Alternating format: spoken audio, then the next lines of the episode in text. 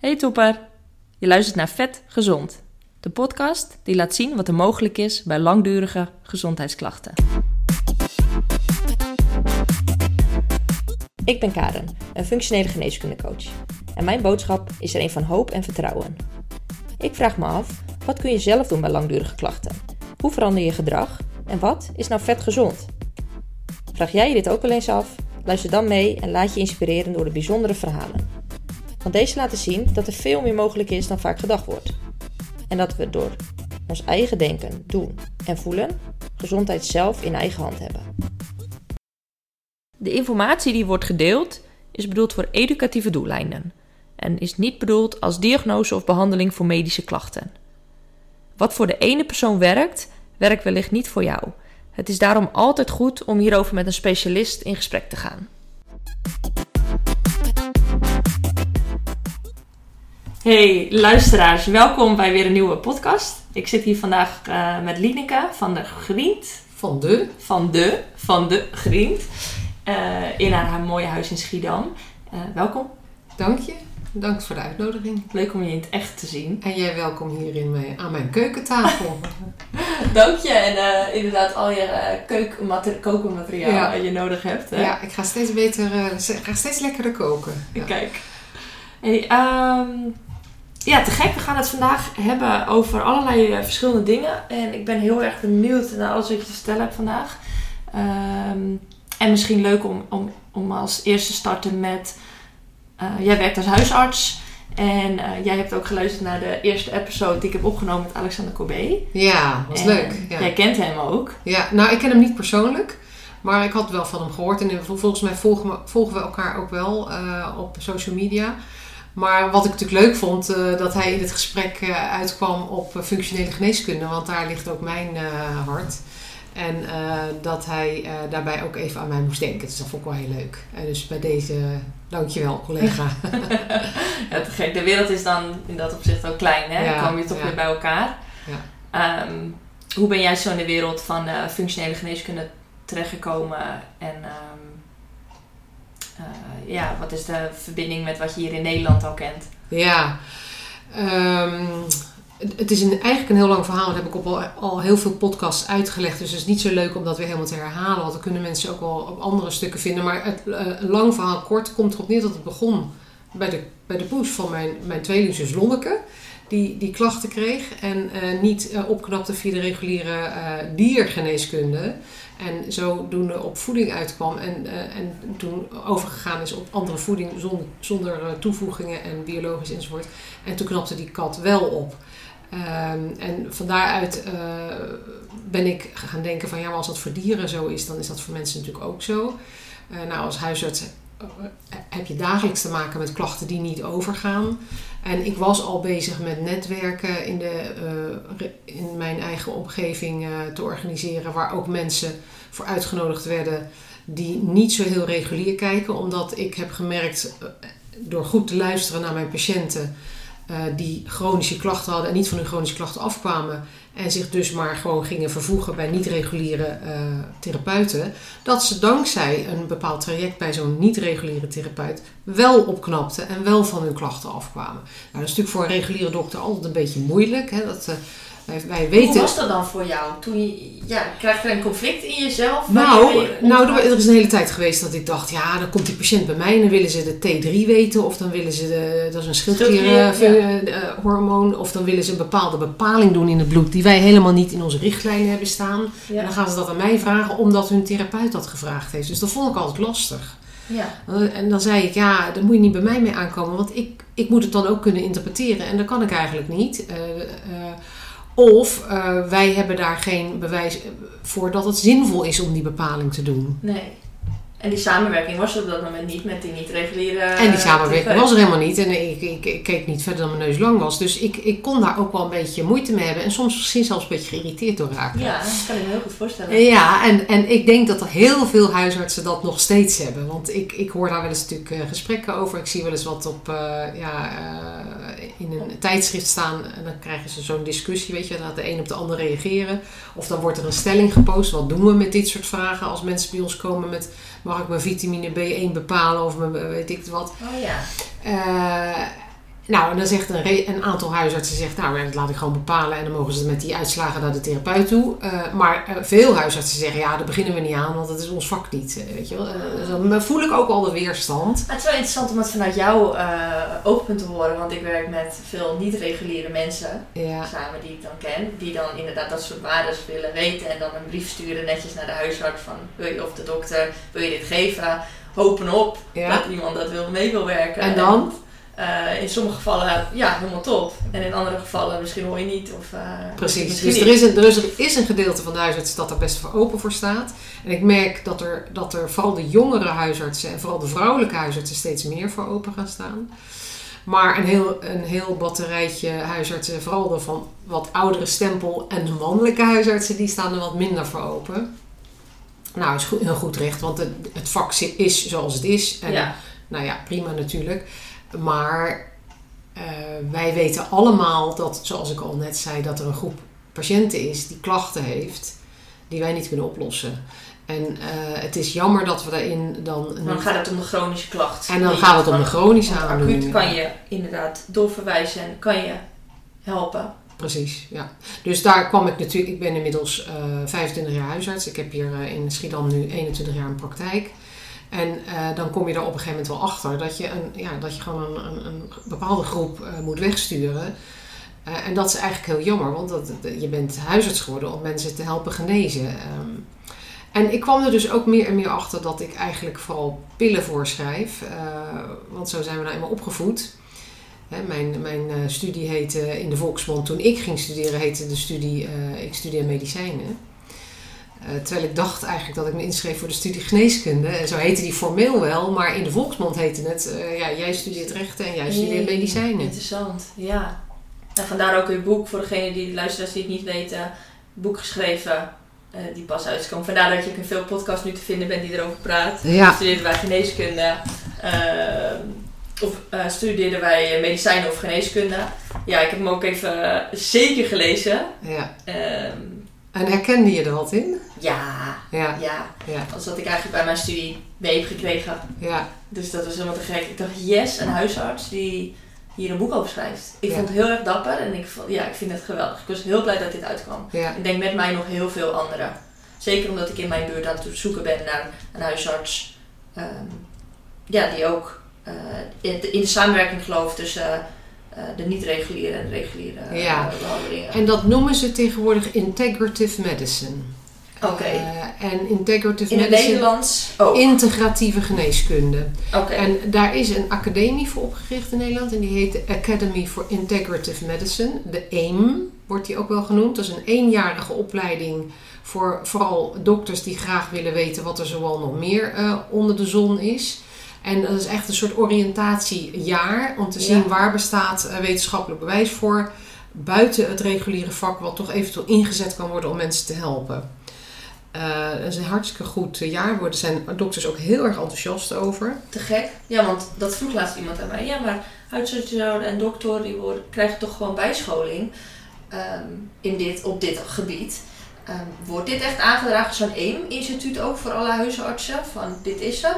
Of word je toch nog steeds wel in medicijnen bijgeschoold? Ja, nee, die, die AIM heeft geen connecties met de reguliere geneeskunde en ook niet met de huisartsenopleiding. Daar zijn helemaal geen eh, overeenkomsten Dus je mee. moet dat zelf initiëren uit je openheid. Van ik, ik wil ook kijken naar wat Ja. ja, hoe dat Ja. een rol speelt. Ja, het is een eigen, een eigen eh, interesse en je moet er ook toevallig van horen, want anders weet je het niet. Dus Nee. daarom is het leuk dat we het nu even kunnen noemen. Ja. Ehm, maar ik, jij vroeg mij hoe is het allemaal zo gekomen en ik had het even over de kat van mijn tweelingzus en zo kwam ik. En, en tegelijkertijd organiseerde ik die netwerkbijeenkomsten voor dus de niet-reguliere, omdat ik dacht ik wil die mensen die hier in de regio zitten wel eens even leren kennen. Ja. Als mijn patiënten daar zo baat bij hebben, wil ik ook wel eens een keer gezicht zien even. Dat is toch fijner. En, en wie weet wat daaruit voortkomt. ja, leuk. En zo kwam op mijn pad eh, eh, iemand die eh, KPNI had gestudeerd. Isha Gijzel. Die had een van jouw patiënten geholpen. Nou, die werd meegenomen door een haptotherapeut. Want eh, die netwerkbijeenkomsten die Oh, waren ja. zo dat mensen ook een introducee mochten Oké. meenemen. Dus die haptotherapeut die had ik weer eh, ontdekt via via. Die, die kwam op die avond en die zei ik neem Isha Gijzel mee. En toen had ik een soort speeddates georganiseerd. Dus drie keer een kwartiertje met Oh, iemand naar keuze. En toen dacht ik, oh nou daar heb ik nog nooit van gehoord. Wat is dat in godsnaam KPNI? Dus ik heb een kwartiertje met Isha Gijzel zitten praten. En zij ging mij uitleggen. Nou dat is de klinische psychoneuroimmunologie. En ik denk, psychoneuroimmunologie, dat zijn drie vakken die in mijn basisopleiding zitten. Ja. Dus vertel eens even. Nou, ik vond het ontzettend interessant, want zij kon mij uitleggen dat die, die KPNI eigenlijk naar die drie, vanuit die drie vakken, naar de patiënt kijkt, eigenlijk in zijn totaliteit dus. Van hoe hebben die systemen met elkaar te maken? Wat doet psychologie met de immunologie, met jouw immuunsysteem, met je afweersysteem? En eh, ook je brein en het hele zenuwstelsel, wat, wat heeft dat dan weer op- te maken met je gezondheid en je afweersysteem? En ga zo maar door. Dus Ja. Ehm, ja, ik vond het ontzettend interessant. En toen heb ik haar gevraagd: zou jij misschien een paar keer spreekuur willen komen draaien binnen mijn pand? Eh, zodat ik jou wat vaker kan zien. En dan kunnen we misschien eens wat lunchen samen. En dan kan je me wat meer daarover vertellen. Nou, na twee lunches was ik om. Ik dacht, jij weet op een bepaalde manier mijn vak veel leuker en simpeler uit te leggen dan ik dat zelf zou kunnen. En op een bepaalde manier kun je het misschien eigenlijk zelfs beter uitleggen dan ik het kan. Dus, dus zelfs, eh hè, jij zit veel meer in die vakken die ik in het eerste en tweede jaar heb geleerd. En dat is voor mij alweer 30 jaar geleden. Ja, ja, ja, zij zegt die diepgang daarin. eh, Ja, en dat vond ik zo leuk dat ik, eh, ik dacht, dit wil ik, ook, dit wil ik ook weer kunnen. Ja. En dan met die nieuwe insteek, met die nieuwe kijk naar hoe, hoe, wat doet dat in zijn totaliteit met de mens. Want ik heb het geleerd als vak. Hè? Dus ik heb geleerd hoe ziet je immuunsysteem eruit. Hoe ziet je, eh, het zenuwstelsel eruit. Hoe ziet eh, je spijsvertering eruit. Maar ik heb nooit geleerd wat hebben die dingen nou eigenlijk met elkaar te maken. Het is eigenlijk, nooit eigenlijk heel, het is eigenlijk zot. heel vreemd. Of hoe beïnvloeden we dat dan in een positieve manier dat het werkt? En zodanig dat alles tegelijk opknapt. dat, ja, Wij, wij, zijn, wij hebben de geneeskunde opgesplitst in onderdeeltjes, wat natuurlijk heel erg raar is. Dat zie je ook in de specialisaties. Je hebt een specialist voor nieren, Ja. een specialist voor de lever. kost heel veel tijd voor de mens ook. Ja.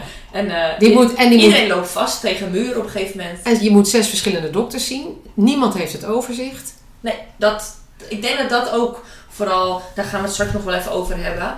Als er samenwerking is, eh, daar moeten we naartoe. Maar dat er ook een overzicht is. Want iedereen zwemt een beetje en is daar en daar en daar. Want dat is zoals het nu is. Precies. Ja. En, dan, en dan zegt de neuroloog, ja, op mijn terrein geen afwijkingen. Ja, Ja, en de gynaecoloog zegt dat ook. En ondertussen heeft de patiënt wel allerlei klachten die Ja. zowel op neurologisch als op gynaecologisch gebied Ja. liggen. Dus er klopt iets niet. Nee. Nou ja, goed, toen ik dat dus van die Isha Gijzel, eh, overigens is zij van het KPNI-centrum. eh, van Leo Pruimenboom. zij, zij is bij Leo opgevoed, eh, groot geworden, Ja. dat klopt. Maar zij heeft nu een eigen, ja, zij noemt dat het KPNI-centrum.nl. Maar in ieder geval, zij, zij, zij doet dus. Eh, zij duikt daar dus in met patiënten en eh, doet ook groepsessies inmiddels. Ehm, en, maar eh, de- zij heeft mij dus geenthousiasmeerd en ik ben van daaruit ben ik mijn ontwikkeling begonnen.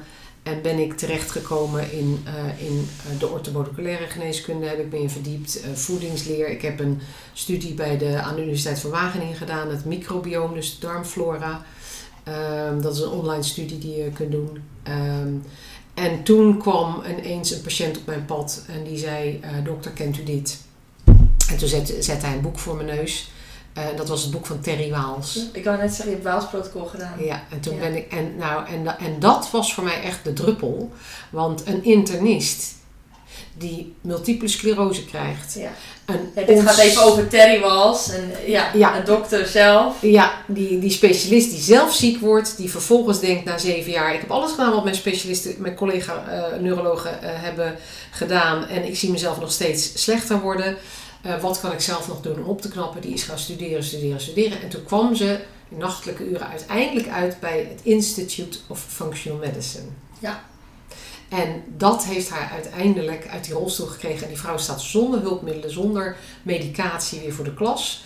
En die heeft niet meer de symptomen van multiple sclerose. Ze zal het, MS. Ja. MS, ze zal het altijd weer terugkrijgen als ze zich niet houdt aan al haar, alles wat ze zichzelf heeft aangeleerd. Dus weer hè, minder gezonde kant op gaat. Maar die vrouw heeft zichzelf dus ontzettend veel gezondheidswinst Ja. eh, gebracht. Doordat ze heel hard is gaan werken. En dan moet ik wel zeggen, Ze was ooit een, eh, een Olympisch eh, Ja, kampioen. zij heeft discipline, dat is... En, en doorzettingsvermogen. Dus eh, ja, je moet echt, het is echt topsport wat je moet bedrijven. Maar zij heeft het voor elkaar gekregen. En dat is een heel mooi voorbeeld. En al kunnen mensen alleen al 70% van wat zij kan in de praktijk brengen. Dat geeft ze al zoveel meer levensvreugde dan wat ze nu ervaren. Want dat heeft deze man die mij dat boek liet zien aan mijn bureau. Dat was Heeft een klant van Dat was een patiënt van mij. En jou. die heeft ook MS. Ah, En die zei, ik ben ook gaan doen zoals zij het beschrijft. Ze zegt- Hij zegt, ik doe het niet voor 100% zoals zij, maar voor 90% misschien. En eh, die was daar dus ook ontzettend van opgeknapt. nou jongens, horen jullie het? Ja. NS En, ah, en weet je, een, mogelijkheden. als je aan een huisarts uitlegt dat mensen met MS kunnen opknappen, dat hebben wij nooit geleerd. Wij hebben alleen maar geleerd, iemand eh, verslechtert, komt dan een tijdje stabiel en kan misschien weer verslechteren. Maar opknappen, dat hebben wij nooit geleerd dat dat zou kunnen. Dus je hebt eigenlijk processen geleerd van, en dat verwacht. Dus je bent ook die gaan verwachten, nou dit is een proces, dat wordt bij die diagnose, dat gaat zo lopen. Maar dat er dus blijkbaar ook andere wegen zijn hoe zo'n proces kan verlopen. En dat elk individu een, een ander verloop kan hebben. Nou, dat wel, maar het- niet zozeer in, in dat het weer, dat het weer Dat kan het weer verbeteren. Ja. Dus ieder, iedere eh, patiënt kan een ander verloop hebben, dat klopt. En, en, dat, en dat varieert van stabilisatie tot verslechtering. ja. Maar niet van stabilisatie misschien ook weer naar verbetering. Wauw. Dat heb ik als ik heb er is geen En eigenlijk klopt Dus- dat ook in, in wat jullie doen. In wat jullie kunnen aanreiken. En daarin is eigenlijk ook alleen maar stabilisatie en achteruitgang gebleken. voorkomen. Ja, precies. Dus dat, Ja. ja, dat, dat, dat is gebleken. En dat doen we met medicijnen en meer hebben we niet. Nee, Dus, eh, nou ja, goed. eh, toen dacht ik, dit is een chronische aandoening. En dat is een auto-immuunaandoening. En eh, wat voor deze auto-immuunaandoening geldt, geldt misschien wel voor veel meer auto-immuunaandoeningen. Dus ja, ik heb haar boek gelezen. Ja, ik ben ook bij haar in opleiding ge- gegaan, want ik wilde er alles van weten. ja. En heb uiteindelijk ook, eh, ben bij haar afgestudeerd. En ben zodoende de eerste Waals Protocol Health Practitioner van Nederland geworden.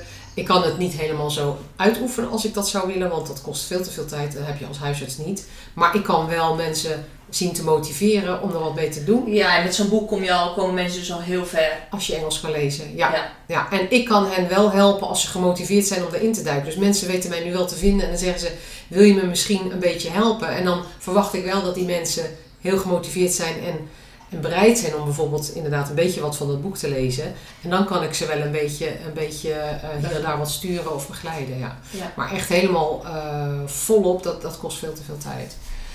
Dus er zit wel voorlopig nog wat, wat eh, zelfstudie bij voor de, voor de patiënten die daarbij aan de slag willen. Maar eh, het is mijn hoop wel om in de toekomst meer mee te doen. Ja. Dus, en omdat het nog niet eh, regulier is, is het voor en zowel de huisarts als de persoon, de patiënten, is er heel veel zelfstudie komt erbij kijken. Ja. Dus veel van onwetendheid naar wetendheid gaan. Juist, ja.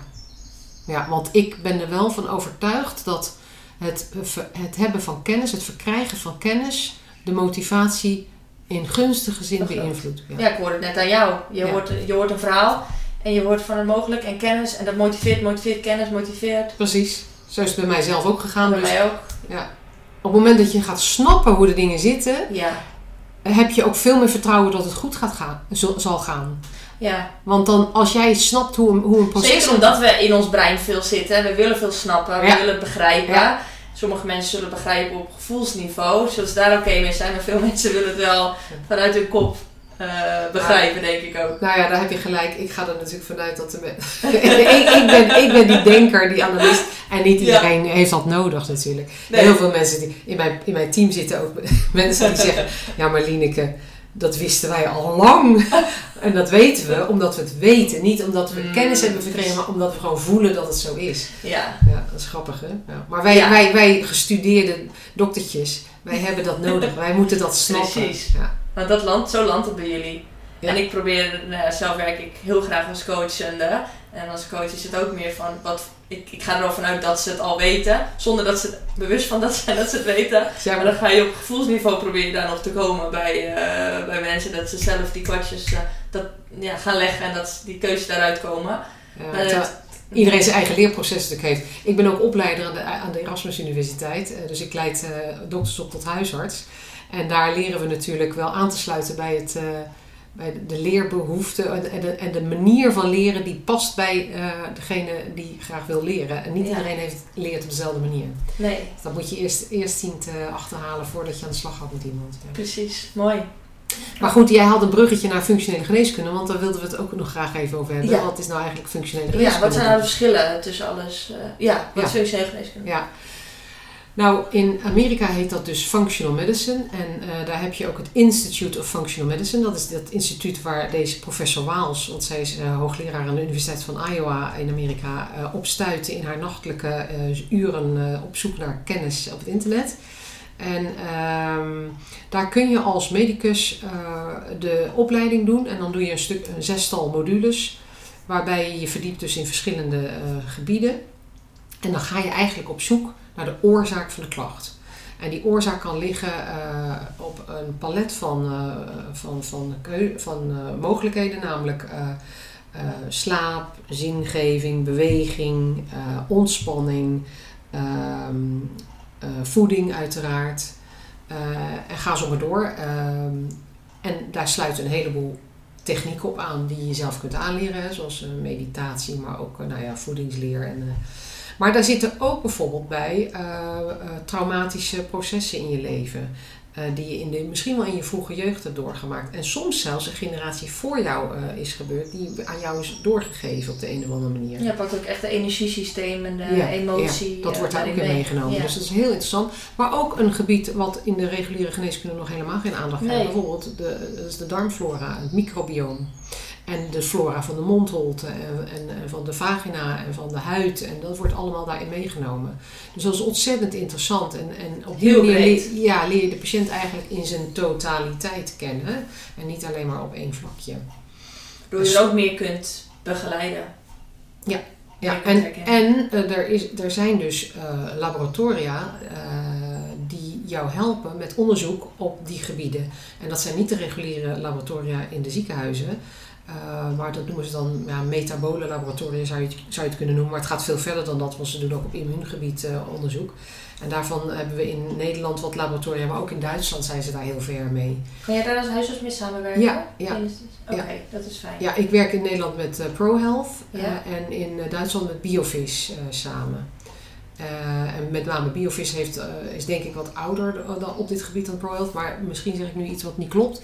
Maar ik dacht het wel en die, die, eh, die doen al eh, heel, dus die hebben een uitgebreid eh, aanbod aan onderzoeksmogelijkheden.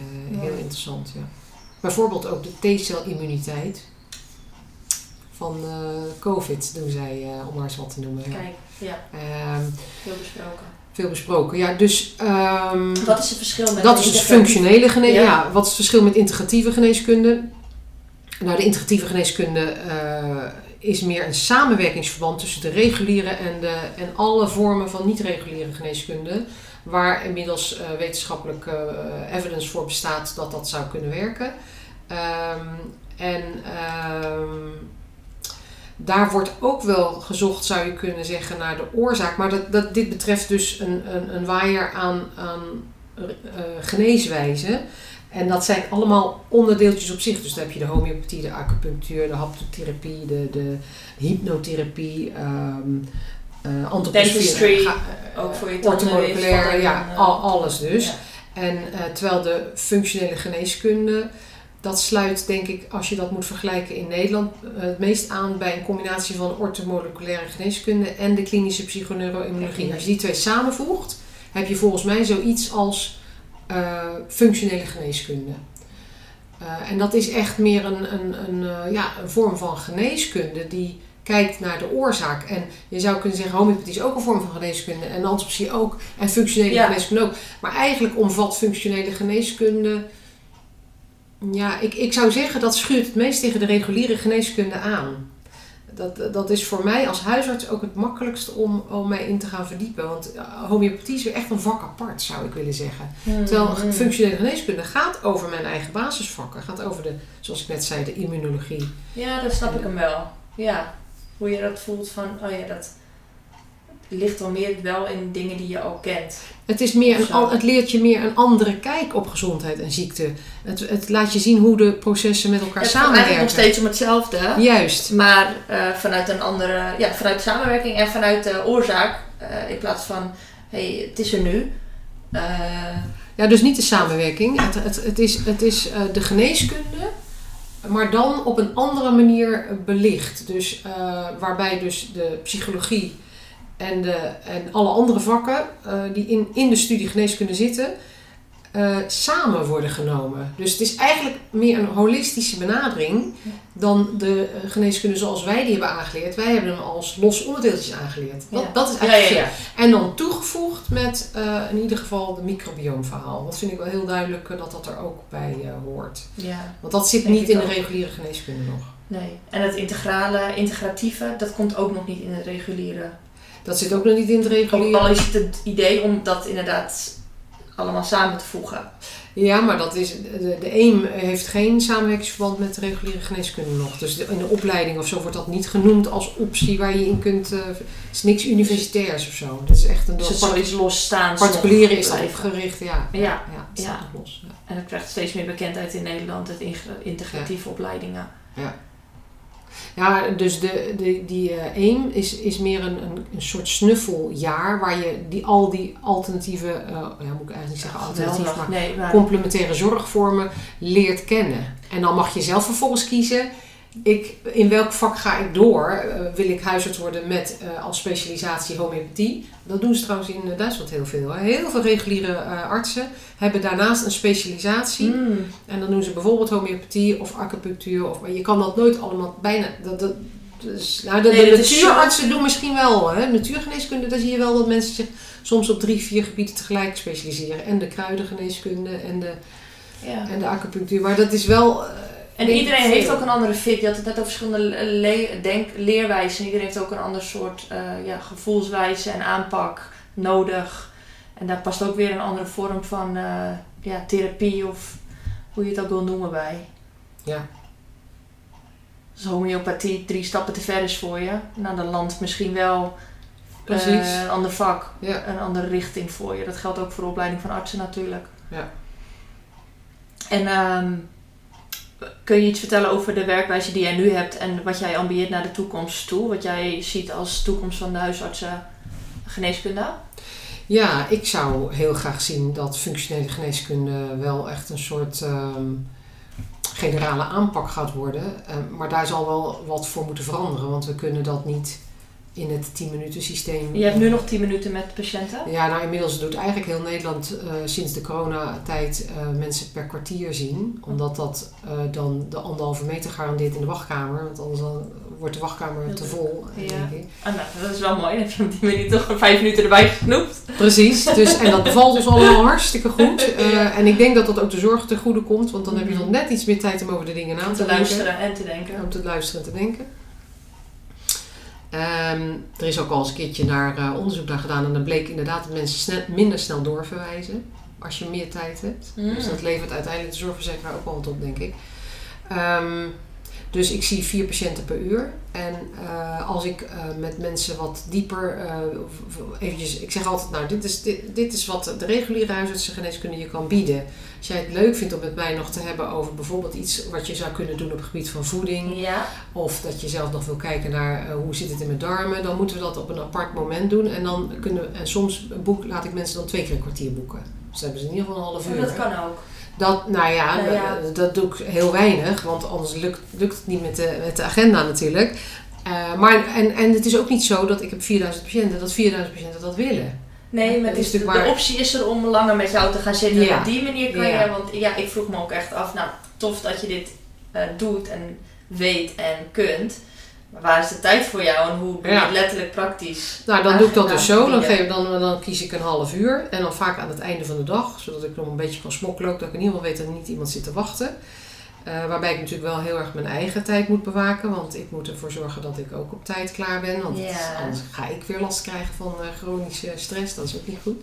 Ja, je leeft heel erg wat je zegt. Dat Ja, ik probeer heel... eh I walk the talk, zou ik maar zeggen. Yes. Want anders dan zit ik natuurlijk gebakken lucht te verkopen. Ja. Ja, en ik denk daar, dat je daardoor nog meer geloofskracht bij de mens kan brengen. Omdat ze naar jou kijken en dan ben je een voorbeeld al. Ja, En Precies. je laat het zien Ja. en je leeft het. Dus dat is uiteindelijk nog veel belangrijker dan wat je zegt verbaal, denk ik. ja, ja, ja, ja.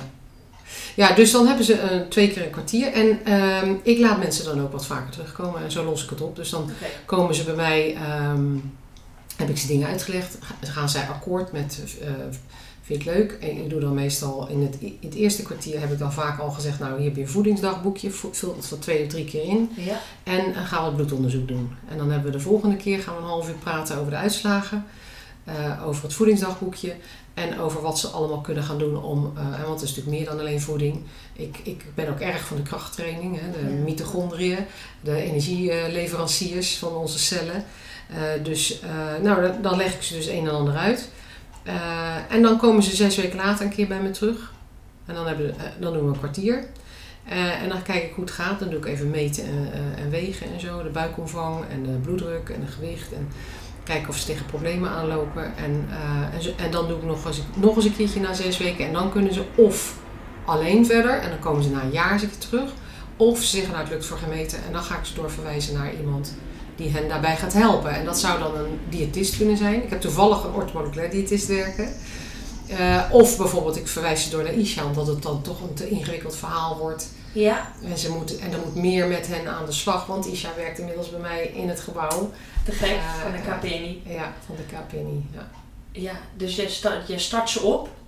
Je geeft er de basis mee, kijkt wat je, waar je ze daarin al mee kan helpen. En eh, anders Ja. na zoveel weken... ja, en dan neem ik voor mijn rekening vooral het, eh, het buikklachtenverhaal en eh, eh, waar ik Ja. mee aan de slag kan. Voeding en intolerantietesten en eventueel microbioomanalyse doe ik ook wel eens. Laat ik mensen ontlasting opsturen naar Duitsland. Ja, kijken we naar microbioomanalyse. En eh, ik ben ook goed in het uitvragen van een eventuele psychische component. Dus, dus die drie doe ik eigenlijk. De psyche, het bewegen en de voeding. En als het dan eh, nog gedetailleerder gaat worden, eh, dan, dan, dan wil ik mensen nog wel eens verwijzen ja. naar een dus ander. anders zie je ze wel langer. Als je wel die, die bijvoorbeeld met de buikklachten, met die mensen werkt, jij zelf wel langer Ja, mee. ja, ja. En screenen jullie dat van tevoren al in de praktijk? Iets van klachten of zie je dat als ze komen? Ja, er wordt aan de telefoon wel getrieerd. Dus eh, de assistenten zullen mensen met buikklachten misschien wat sneller op mijn spreekuur zetten. Ehm, Ja, precies. Tenzij het een, een heel eenvoudig probleem lijkt, wat acuut, eh, weet je, een buikgriep of zo, dan, eh, dan hoeft dat natuurlijk niet per se bij mij. Maar, maar langdurig bestaande klachten komen dan wat sneller bij mij. Ja, Dat wordt even wat uitgevraagd natuurlijk, of het acuut of ja natuurlijk. Ja, is. ja, Ja. Eh. Maar het is dus mijn hoop, om- Ja. want dat was ook je vraag, wat wil je, hoe zie je de toekomst, dat, eh, dat er meer huisartsen zijn die dit leuk gaan vinden. Een combinatie tussen acute geneeskunde en echt verdiepen in, in de oorzaak van klachten. En dat sluit fantastisch ook aan bij de positieve gezondheidsmodel van eh Machteld Huber. Hè. Daar hebben we het nog niet over gehad, maar dat is natuurlijk wel, zij zit wel heel erg Ik ken de positieve psychologie, maar Oh. niet de positieve gezondheid. gezond. Nou, Machteld Huber moet je even googlen dan. Zij ehm, heeft ook nu, er is nu een mooi boek ook uit. En dat zit heel erg in de reguliere hoek. Dat heeft zij echt fantastisch goed aangepakt. Vanuit eh, heel Europa en zelfs misschien van buiten Europa komen er ook eh, bij haar eh, mensen aan de deur kloppen die ervan af willen we- weten hoe ze dat Oh, in ga de ik geneeskunde... zeker even opzoeken. Ja, het is echt hartstikke mooi. Ja. En ik vind dat dat hier naadloos op aansluit. Ja, en hoe zou dat eruit zien dan in de praktijk? Dus dat model dat jij voor je Nou, ziet qua tijd en... Nou, dus, dus eh, we zouden zo een beetje kunnen beginnen zoals ik het nu doe. Dat is alvast een beetje te imple- implementeren zoals we het nu doen. Ehm, maar op den duur, als we toch echt wat meer de diepte in willen met die patiënten, dan, dan zie ik meer eh, vormen eh, groepssessies. Om, en dan vind ik dat eh, met name de. En dan die groepsessies hebben een thema. Dus bijvoorbeeld de diabetesgroep of de hart- en vaatziektegroep. Auto-immuun. Of de auto-immuungroep, ja. ja. En ik denk dat met name die auto-immuungroep, want daar komen natuurlijk meer. de neurodegeneratieve ziektes in, zoals eh, beginnende Alzheimer, maar ook eh, eh, misschien zelfs ALS, en multiple sclerose en andere eh zenuwstelselaandoeningen. Ja. Eh, maar ook eh, schildklier, Veel eh, hersenziektes. Reumatoïde eh, artritis, eh psoriasis. Er zijn een heleboel auto-immuunziekten natuurlijk tegenwoordig. Ehm, en dat vind ik nou echt iets voor eh, artsen om, hu- of huisartsen om dan op te pakken. En het voordeel van zo'n groep is dat die mensen elkaar ook veel dingen kunnen leren. Want de een is wat fanatieker dan de ander. En die, vindt, en, en die, die kunnen mij zelfs ook wat dingen leren. Ja, Je hebt, eh, eh, want ik, ik weet ook niet alles. Ik, ik vind het fijn om daarin de regie te houden en mensen te steunen en te begeleiden en tips te geven over afbouw van hun medicatie, voor zover ze dat willen. Eh, eventueel overleg met hun specialisten, dat is natuurlijk mijn deur die ik kan bieden. Maar er, er zijn patiënten die weten net soms fantastische oplossingen die ik nog niet kende. En zo, zo leren we Ja, elkaar. in de praktijk. Tools en skills met elkaar Ja. delen en Ja. elkaar leren. Ja. En dat vind ik ook mooi, die openheid van jou die je daarin hebt. En die, ja, hoe zeg je dat? Eh, nou, zo van ik kan van iedereen leren van mijn patiënten. Ja, weet je wat is? Ik, ik, ik, wil daarin het ego van die huisarts een beetje laten varen. Want eh, ik, ik heb dus inmiddels al, al gezien dat ik, ja, wij huisartsen weten het gewoon ook niet allemaal. En als we dat dan maar gewoon toegeven, dan, dan kunnen wij samen met de patiënt eh, die patiënt helpen naar een betere gezondheid. Ja. En dan kun je wel de krachten die je hebt en de kennis die je hebt een bepaalde plek geven. Want de patiënt zal het altijd, die zal altijd fijn vinden dat er een dokter meekijkt Ja. om te zien, is er niet echt iets aan de Ja. hand waar toch ook even wat anders voor moet gebeuren. Van, eh, ja, en, en, en dat heb ik dan natuurlijk te bieden. En dat is het voordeel van Ja, bij een dat is echt een vertrouwens, een enorme vertrouwenstoel. Precies. En ja, om die echt eh, te voelen en te zien. En ook, maar ook, het is uiteindelijk ook de ver- verantwoordelijkheid voor de patiënt die tegenover je zit. Ja. Ehm, als huisarts kan ik me voorstellen dat je soms daardoor ook een druk kan voelen. Omdat je mensen echt naar je toe komen van, oh, jij weet het allemaal. Ja, ja, ja, ja. Dus ik zie in de toekomst, dat doen ze in Amerika ook al, eh, de start van diverse groepen. Ja. En daar kun je je op inschrijven. En dan, en dan edu- voor- starten elke maand een, gro- een groep diabetes, eh, hart- en vaatziekten, auto-immuunziekten. En daar kun je op inschrijven. En dan ga je zo'n halfjaartje of een jaartje aan mee. Want het schijnt minstens een jaar moet je dat volhouden. En dan, en dan, ja. dan kunnen mensen echt gezondheidswinst beginnen te verwachten. En ook kunnen ze het volhouden. Want als je ze niet een jaar aan de hand meeneemt, zijn ze na twee, drie weken geven ze het op. Ja.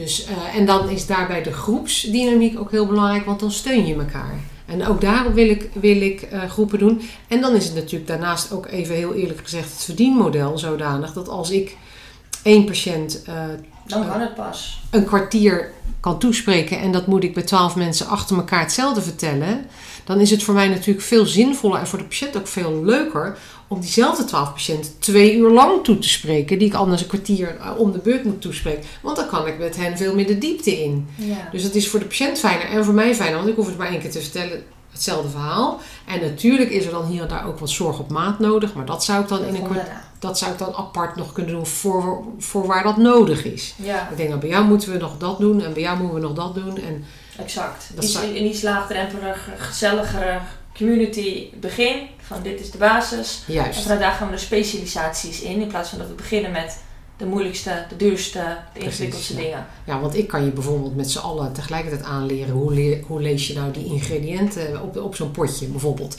Of eh, wat is nou gezonde voeding? Ja, dat hoef ik niet twaalf keer uit te leggen. Dat kan ik natuurlijk in één keer aan alle twaalf uit te leggen. Precies. Ja.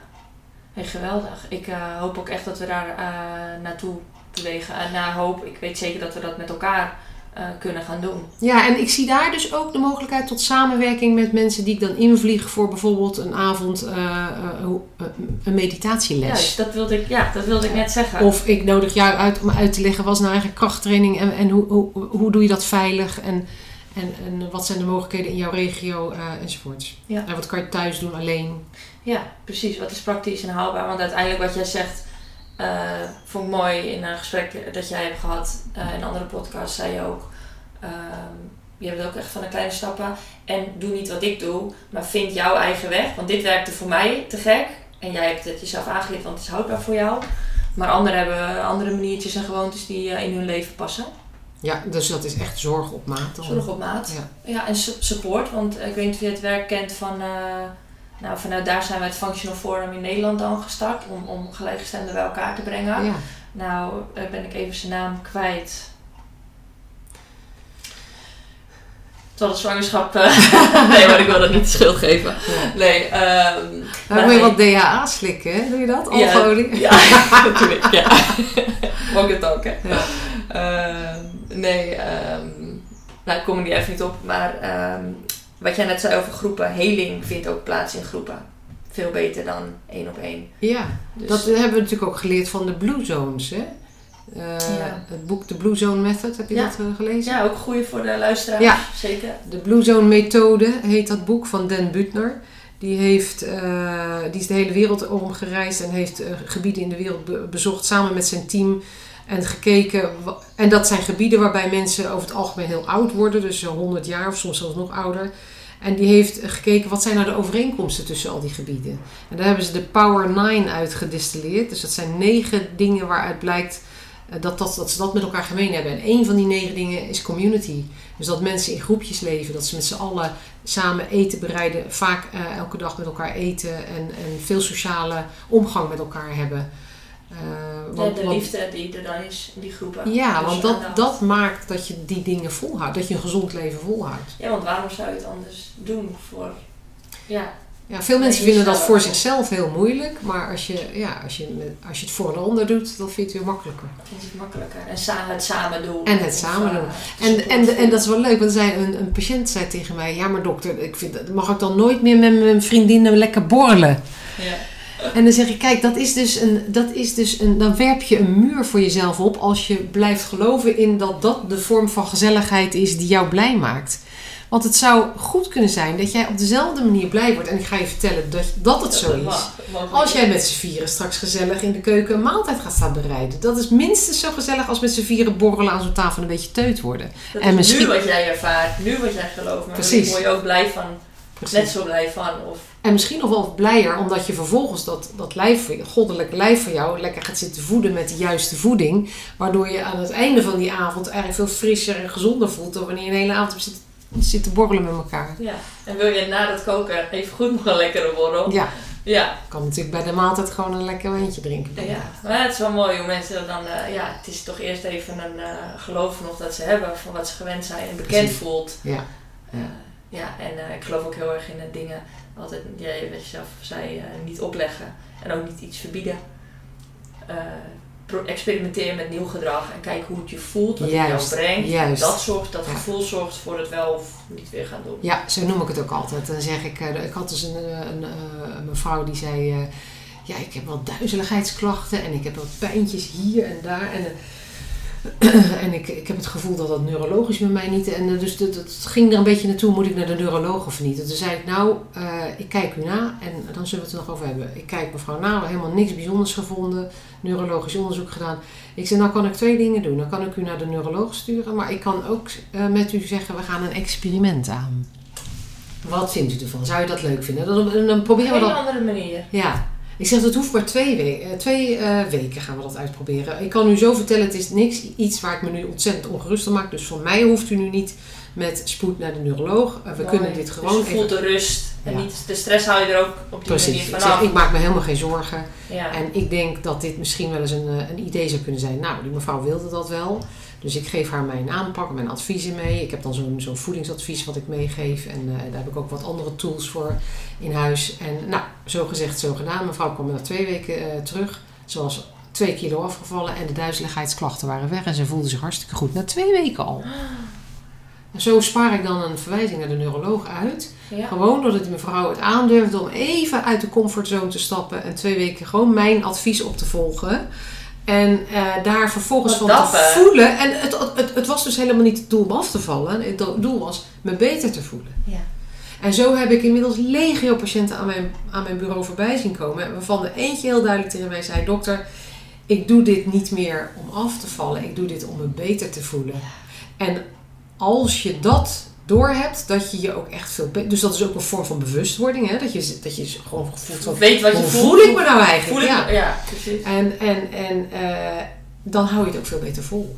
Want iets doen om af te vallen, dat is helemaal geen leuk doel. Ja, dat is wel een goed doel, maar dat is niet een... Dat is, ja. Het, het is niet gelinkt aan je gevoel. Bovendien duurt het vaak Eh. veel langer voordat je daar bent. Ja, nee, ik heb het zelf ervaren toen ik eh, het, eh, een paar jaar denk ik dat het gefocust werd op mijn uiterlijk. eh, met trainen en dat vond ik mooi, dat vond ik leuk. Toen dacht ik, op een gegeven moment merkte ik echt, want ik heb het altijd voor tennis gedaan, de trainen. En dat, Ja. dat vond ik, was echt intrinsiek heel leuk. Ja. En Toen dacht ik, nou, dit is echt niet houdbaar. Dan wordt trainen wordt gewoon een moedje. Nou, Ja. dat moet ik niet hebben. Het Nee. ging veel meer naar eh, waar heb ik ja, gewoon weer alles leuk vinden wat je doet. En dan doe je het ook wel weer elke dag. Of Precies. zo, weet je wel. Maar eh, dat is niet houdbaar wat jij zegt. Als je de het dingen doen omdat je er zin in hebt en de dingen doen omdat je je er goed door voelt. Dat is een veel betere motivatie. Ja, dat is de houdbare motivatie. En daar mogen mensen op gecoacht worden. Van wat wil jij, waar voel je je goed bij. In Juist. plaats van dit moet, jij, moet u, dit moet je doen. Juist. Voorschrift. Ja. Ja. Mooi. Ehm, we gaan hem zo eh, afronden. We gaan hem eigenlijk nu een beetje afronden. ik kan nog uren met haar kletsen. Ehm, ja, ik zou zeggen tegen iedereen, eh, lees het boek dat Lineke geschreven he- heeft. Ik zal de link ook eventjes delen. Ja, het is, eh, je kunt het via mijn eh, website krijgen. Huisarts Lieneke van de Griend.nl. Van de Van de. zonder R. En griend.dt.nl. Maar er loopt momenteel ook een actie. Als je het via managementboek bestelt, krijg je er een boek gratis bij. Ah, En dat boek heet ehm, We All Start as Strangers. oh, die ken ik niet. Nee, Nou, leuke actie van de uitgever. wat leuk. Ja. Past goed bij, past goed bij jouw boek? Heb jij hem al gelezen? Nee, ik heb het nog niet gelezen. Ik krijg het nog in huis. Maar het is wel een mooi... eh, Want het, het, het gaat erover hoe, hoe, wat verbindt ons eigenlijk. eh, in plaats van wat, wat, wat, wat zijn de Wat is vers- anders? Ja, wat zijn de verschillen tussen ons. Oh, Ja, mooi. Dat is wel een mooi thema. Denk ik. Pas, er- pas zeker bij. Nou, nog één afsluitende vraag. Wat vind jij nou vetgezonde gewoontes? Ja. Ehm, Wat kan je meege eh, me- meegeven aan de mensen? twee of drie keer per dag eten zonder tussendoortjes. Dat is, dat is echt al zo'n goed advies. En eh, met eh, tussendoortjes bedoel ik alles wat je in je mond stopt. Dus eh, tussendoor eigenlijk ook alleen maar water drinken. Dus ook een cappuccino is al een tussendoortje. En zeker een latte. Ja, door de voedingsstof van de, Melk. uit de melk. Ja, melk is enorm zoet. En eh, dus eh, mensen vo- voelen zich al stukken beter als ze bij mij dat niet meer doen. Dus twee of drie keer per dag eten. Geen tussendoortjes. En dat betekent dat je ervoor moet zorgen dat je maaltijd ook verzadigend is. Want anders hou je het niet vol. Dan wil je om drie, vier uur... Eet genoeg. Ja, dus dat betekent meer dan alleen maar een boterhammetje met kaas. Daar moet ook echt wel iets van vetten en eiwitten bij. En dan hou je het vol. Dus eh, eh, gebakken eieren met spek. eh, dan hou je het ineens wel vol tot de middag. En ehm, bijvoorbeeld volle, de keuze van volle producten te nemen. En, ehm, Dus eet in pure vormen. ja, wat je dus onbewerkt. En eh, zo onbewerkt mogelijk. Dus niks met, wikkels en zakjes en pakjes. En geen suikers. En natuurlijk mag je jezelf wel eens verwennen. En als je dat doet, probeer dat dan in eerste instantie te doen op één dag in de week. Als je per se eh, een keertje koffie met een taartje wil, omdat je met je vriendinnen leuk vindt, dan doe je dat. Maar dan doe dat dan niet vaker dan één keer in de week. En als je, eh, als je het eh, door de week ontzettend moeilijk vindt om niet iets te snacken, dan zou ik zeggen pure chocolade. En koppel het altijd aan je maaltijd. Ehm, en, en als Dus je dan is het dat- gewoon dat eetmoment. en dan is het dat eetmoment. En, dan gaat het, en dat, dat heeft een, een, een eh, oorzaak. En dat beschrijf ik in mijn boek. En dat heeft met insulineresistentie te maken. Insulinepieken. Heel mooi. Als je de hele dag door iets eet waar suikers in zit, dan krijg je insulinepieken tussendoor. En dat zorgt ervoor dat je niet op de vetverbranding gaat. En als je niet op de vetverbranding gaat, dan ga je niet En veel meer moe en energie. Word je heel moe van. Ja. zou de meest gezondste gewoonte zijn die jij mensen wenst. Ja, en daarnaast wens ik ook echt, ik ben echt van de krachttraining. Al doe je maar twee keer vijf minuutjes. Ik doe tegenwoordig, of tegenwoordig al jaren inmiddels, eh, elke morgen. En ik sla heus wel eens een ochtend over. Ik heb niet gevraagd dat ze deze zei. Nou ja, ik kan het voor je voordoen. Eh, Dan zie je dat, dat ik niet lieg. Eh, elke ochtend 10 push-ups. En squats. en 20 squats. Ja, dat doe ik nog steeds vaak. Ja, ja. En daarnaast doe ik nog twee keer in de week ook eh, krachttraining. En dat is maar 40 minuten. Maar dat, eh, ik merk dat dat, dat dat mij heel erg goed doet. Overigens een leuk weetje. Voor alle mensen die met psychische klachten te kampen hebben. Ehm, het is gebleken dat de beste interventie voor het, het, het verbeteren van psychische klachten, met name de depressieve hoek, blijkt eh, krachtsinspanning te zijn. En dan eh, drie of vier keer in de week drie kwartier bewegen is dan, blijkt beter te werken dan pillen of praten.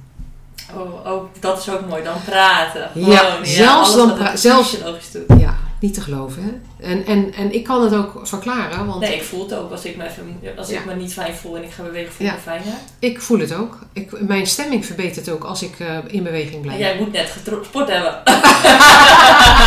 Nee, dat ga ik zo meteen. Morgen, ja. Het is mijn vrije dag vandaag. Nog één laatste dingetje. Ehm, op 7 september is er nog een congres voor voedingsgeneeskunde. Ja. wat over chronische inflammatie gaat. En daar ben jij de ja, dat klopt. Ja, leuk dat je dat nog even noemt. Ja. Ja. Daar mogen alle gezondheidsprofessionals zich voor inschrijven. Het heet dus het Congres voor Voedingsgeneeskunde. Dat kunnen mensen ook zodanig intikken, dan vinden ze het vanzelf op Google.